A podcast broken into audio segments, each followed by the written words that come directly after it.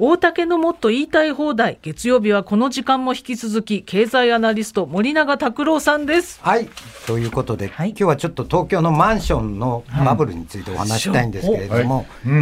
不動産経済研究所がですね、今年上半期1月から6月までの東京23区内で販売された新築マンションの平均価格を発表しました。なんと、前年比 60% も値上がりして、平均1億2960万円、ほぼ1億3000万円。これ高額物件が集中的に売り出されたから特殊要因だって言うんですけど、ただ今年上半期に売り出したマンションの平均が1億3000万円っていうのは、これもう紛れもない現実なんです。阿佐ヶ谷姉妹のアパートのあれだ、家賃が6万2,000円だったそうです。ありがたいです。ありがたいです。本当にありがたいです。本当にありがたい。本当にありがたいですよ。アパートとマンションね、ちょっとあれですけど。だけどね、この1億3000万円っていうのは、私はめちゃくちゃな値段だと思うんです。めちゃくちゃだと思いますよ。すごいですね。で、一部の評論家は、海外ではもう億は常識なんだから、別にそんなにバブってなんかいないよっていう人もいるんですが、私はどう考えてもバブルだと思っています。で、なんでかっていうと、バブルかどうかっていうのを判定する、一番いい方法は常識で考えて、高すぎやしませんかっていうのが一番いい方法なんです。で、世界初のバブルは1630年代のオランダで起きました。チューリップバブルっていうのが起こって、チューリップの球根がどんどん値上がりしていって、ピークの時は、チューリップの球根1個が数千万円、郊外の一戸建て住宅と同じ値段になった。で、これ冷静に見たら、球根が何千万もするわけないだろうって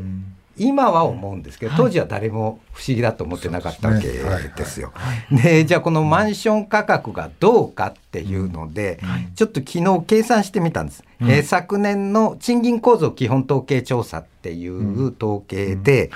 20歳から60歳まで40年間働いた時の正社員の生涯年収はいくらですかって計算すると、男性の場合今2億2000万円なんです。一生の賃金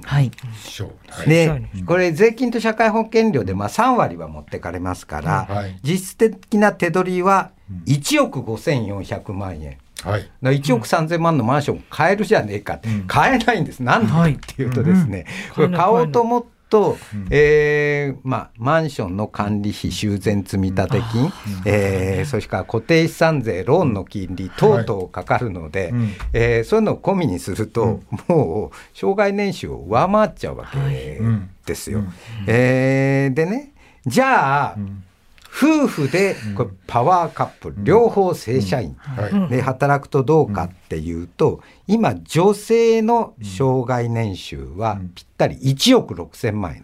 円です。で、両方足すと2億6600万円。手取り、2億6600円、手取りで2億6000円なら買えるかなっていう、ただこれでも、夫婦の生涯年収の手取りのマンション価格 49%、ほぼ5割、手取りの5割を住宅費に突っ込めるかっていうとですね、これは実際問題としては不可能なんですよ。なんでかっていうと、その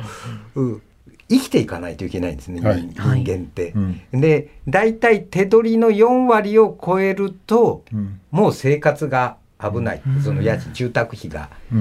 手取り収入の4割超えるともう危ないっていうのが大体の相場感なんで、夫婦とも正社員でも、もはや東京の新築マンションは買えないっていうところまで来てしまったっていう現実があるんですね。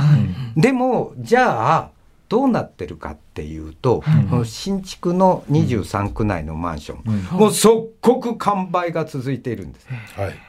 ら売りに出るとあっという間に売り切れちゃったりしてます。そうそう、見てると、見てるなんか見てる。その見てるの。見てる。人が入ったってこれなんかほら。そうそうマンションとか新しいの見てたりすると、見るのは得意ね。なんでみんなとっても無理してこのマンションを買ってるかっていうと、はい、値上がりするからなんです。もう現にすごい勢いで値上がりしてるわけです。売り出すなと。でただね、私はその値上がりするだろうっていうので無理をするのは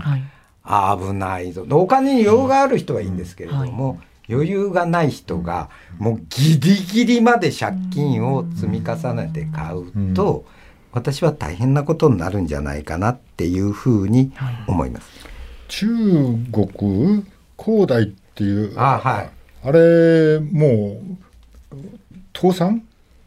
まだ倒産はしてないですけど、十何兆円分の債務超過になって、あれバブルでどんどんマンション価格が上がってって恒大がバンバン作って、はい、それで売れなくなっちゃったっていうことですよね、はい、そうなんです。もうあれもバブルだったわけですよね、まあ、バブルだったんですけれども、うん、これ例えばね、はい、今、まあ、8000万円1億3000万のうち8000万借金で買ったとします、はいはい、0.5% で変動金利のローンを借りると、うん、月の返済って、うん20万77,600円、うん、まあ返せない金額じゃないんですけど、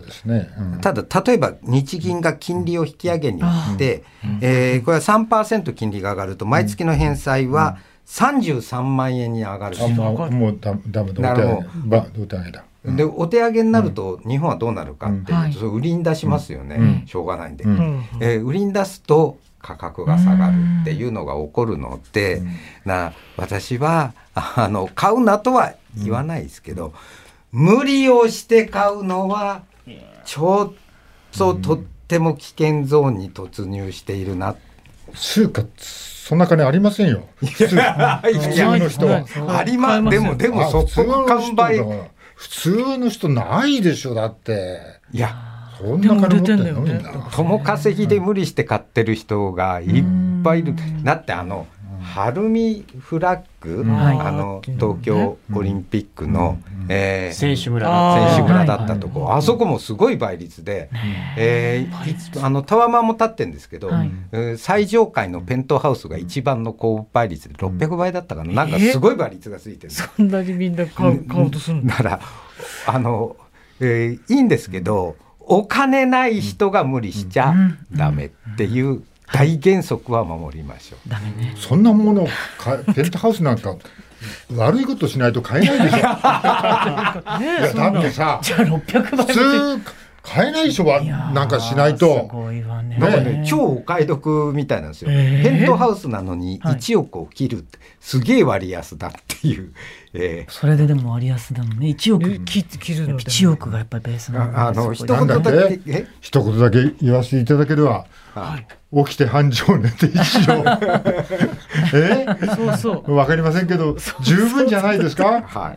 ビートたけしさんは勝って「おたけ」って言って「4畳半はいいぞ、真ん中に布団引きゃ灰皿から何かってきたら全部手が届くんだ」って言ってましたけどね。ペントハウス停電した時大変ですね。確かに。そうだ、村井が言ってた。30回はダメだって言ってた。エレベーター止まっちゃうと大変だから。以上、大竹のもっと言いたい放題でした。明日火曜日は武田砂鉄さんがいらっしゃいます。森永先生には2時の時報までお付き合いいただきます。